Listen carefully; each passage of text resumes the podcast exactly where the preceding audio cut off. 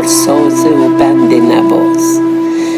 داستان امروز ما درباره یک درویش به نام دیوید که مدیتیت می‌کنه و یوگا درس میده. در 23 چهار سال پیش من رفته بودم پرتیکن تو لس آنجلس لب آب. بعد اینجا یه جایی بود که هم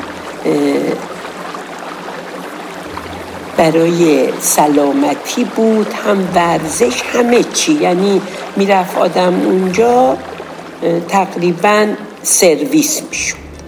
بعد اونجا یه نفر بود به نام دیوید که این یه درویش به تمام معنا بود. یه تیشرت تنش بود یه لنگم به کمرش بسته بود.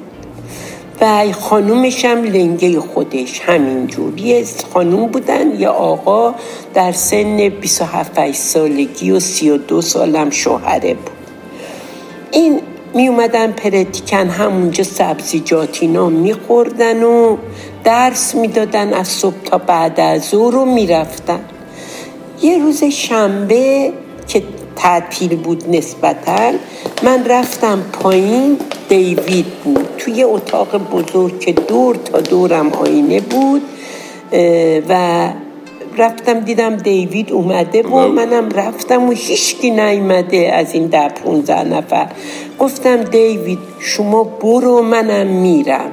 برای که شما برای من یه نفر اینجا نم گفت نه تو یه نفر برای من بستی بیا بشین با هم اول حرف بزنیم. این دیوید اول که آدم میره اونجا روزای اول میگه از سرگذشتت بگو از بچگیت بگو اینا می‌خواد با حال آدم آشنا بشه. چون خصوصی هم من ازش درس می‌گرفتم.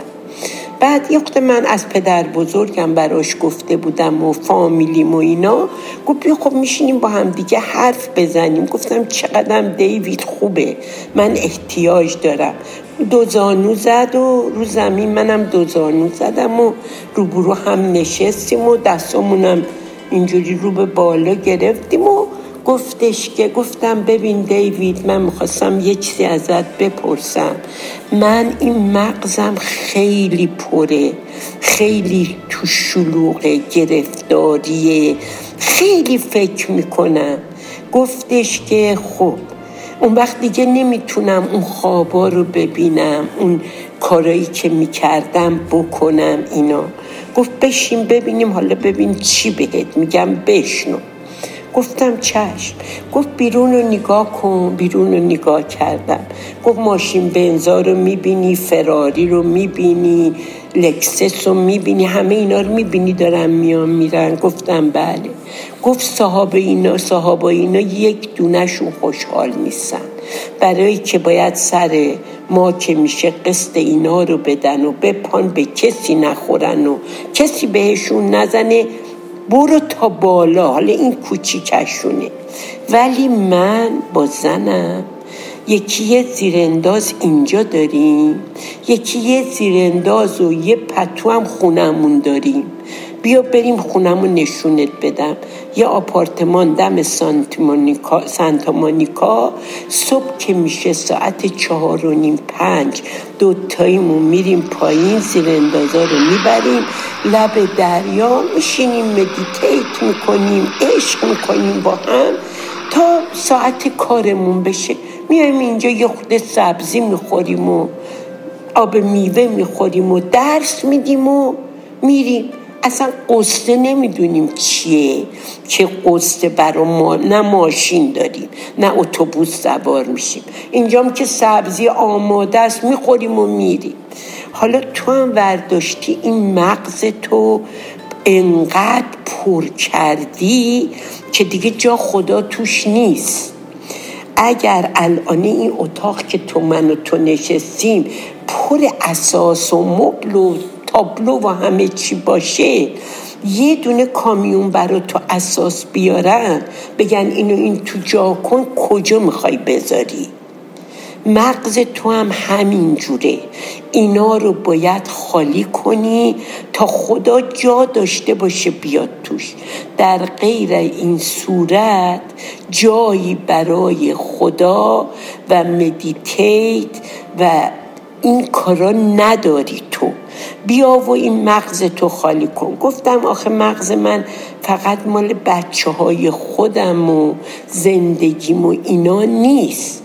گفت خب اونایی هم که می‌ذاری مال بیمارستان و مال کارهای دیگه باید اندازه که پس برمیای بذاری.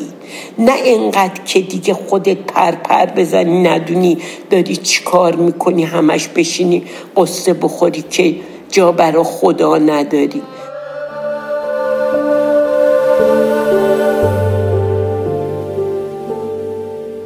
خلاصه اون روز من خیلی ازش پند گرفتم درس گرفتم. تا چند وقتم خیلی این کار رو می و آرامش داشتم. بعد یه ما که از اونجا اومدم دوباره یواش یواش یادش آدم میره. باید آدم خودش یاد خودش بندازه که باید آرامش داشته باشه تا خدا جا داشته باشه.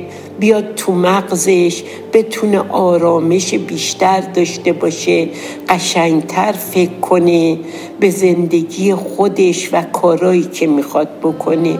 تا اینجور پره نمی‌تونه آدم ازش بهره برداری کنه و راشو ادامه بده. ما نتیجه می‌گیریم که هر کاری رو باید به اندازه بکنیم از این داستان. چون این دیوید واقعا واقعا واقعا یه فرشته بود اون رو که به من این درسا رو داد. اینو باید آدم یادش نره برای همیشه حلقه گوشش بکنه. قربون همتون برم. انشاءالله که شما بتونین نتیجه بگیرید خدا حافظتون